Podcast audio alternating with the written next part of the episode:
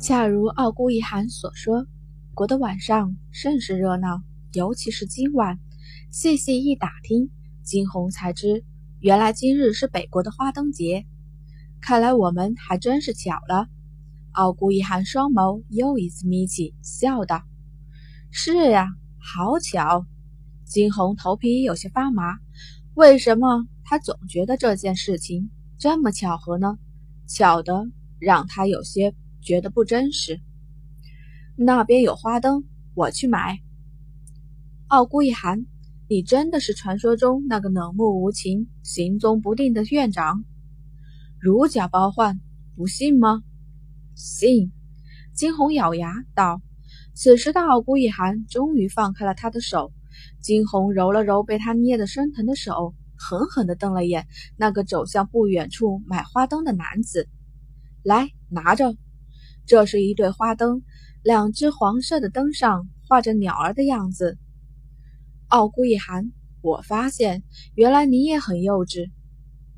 猩红同学，怎么这么没情调呢？傲傲孤一寒轻叹，惊红眸光一闪。去你妹的情调！情调什么的，都见鬼去吧！我累了，想找个地方休息一下。眯了眯眼，惊鸿道：“他是真的有些累了，连续几日奔波不停，甚至今日灭了白家两兄弟，眼角掩饰不住的倦意。”傲孤一寒伸出手去，走，我带你去个好地方。说罢，不等惊鸿有任何反应。直接拉起他往一处掠身而去。傲孤一寒，你究竟要怎么样？毫无防备的金红被他拉起，这一刻，金红感觉到前所未有的无奈。这个男人似乎有些霸道了。带你去个好地方。傲孤一寒，你还没有征求我的同意，你会同意的。同意个屁！金红低吼：“这个男人凭什么这么霸道？”一手抱着他，压下了他所有的反抗。傲孤一寒只是淡淡的笑着，笑得如沐春风。不知过了多久，傲孤一寒终于停了下来。看到了，惊鸿停止了挣扎，站在原地，直起身子。若非知道傲孤一寒没有恶意，他早就跟他拼了。可是当视线扫过周边，一切看看到眼前的景象时，他的眸中。尽是压抑，眼前是一片芦苇荡，芦苇丛中无数的萤火虫飞闪着，有清风吹来，夹杂着芦苇特有的香气，四周更是静谧一片。我说过这是个好地方。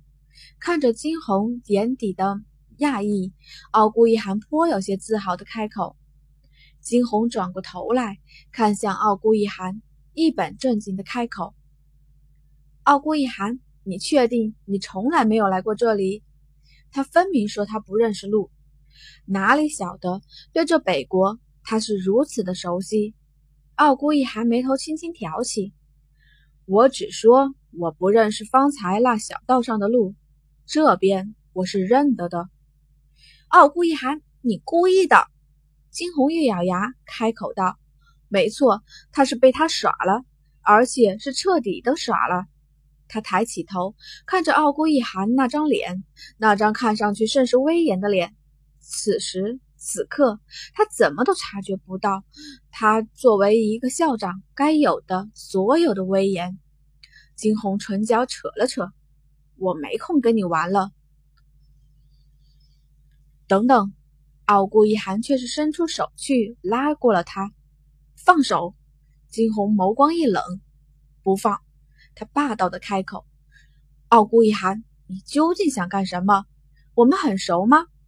若是没错的话，这只是他们第二次见面。”傲孤一寒却是淡淡的开口：“就算以前不熟，现在不也熟了？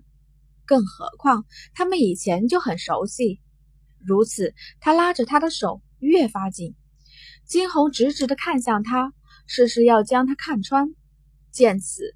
傲孤一寒却是轻声叹息一声：“这里景色多好，不看着实在可惜了。”说罢，放开了他的手，轻躺在芦苇荡中，任由风吹过他的脸。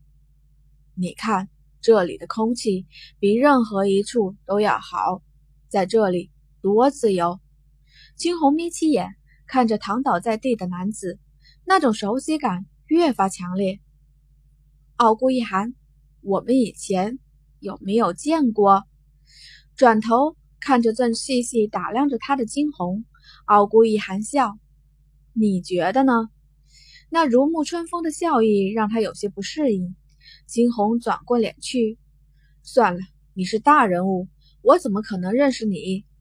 而后，竟是与傲孤一寒一般，直接躺了下来，看着满天的繁星，感受着前所未有的清新的气息。第一次，金红如此的放松。上一次，上一世，这一世，他都一直生活在杀戮之中。这是第一次毫无防备的将自己完全交给自然。他轻躺在地上，冰冷的脸上失去了以往所有的戒备。傲孤一寒，谢谢你。他微微眯起了眼，却是轻开口。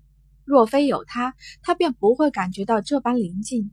这般的宁静，这是他向往的生活。只是他不能。傲孤一寒只是轻躺在一边，看着他的侧脸，心底暖意四溢。天放亮，当那抹阳光刺入眼睛之时，金红猛地惊了醒了过来。这是第一次金红睡得这般安稳，睁开眼，却是第一眼看到躺在他身边的白衣男子。此时。此刻，傲孤一寒正睁着眼，细细的看着他，毛骨悚然。金红心底一突，而后站起身来。傲孤一寒走了，回学院，再多待一会儿。傲孤一寒轻道，他有些舍不得这半刻的宁静。听说学院近日有比试，你若是想要，我直接留个名额给你便是。闻言，金红轻垂下眼，眸中闪过一丝冰冷。谢谢，不需要。这种走后门的事，他金红不会干。他要的是凭借自己的实力去往那凤凰城。傲孤一寒自是知道金红的想法，他站起身来，掸去身上的灰尘。我只是不想你那么累。金红身子猛地一震。这话也曾有人这样对他说过。轻摇头，金红唇角一扯：“不必。”话落，却是直接飞身，向着北方前行，头也不回。他开口：“不管怎样，昨晚谢谢院长你了。不得不说，院长你缓解压力的方法真的不错。”院长，傲孤一寒停在原地，眼中划过几丝无奈。他真的宁愿他唤他傲孤一寒呢，又或者是那个名字。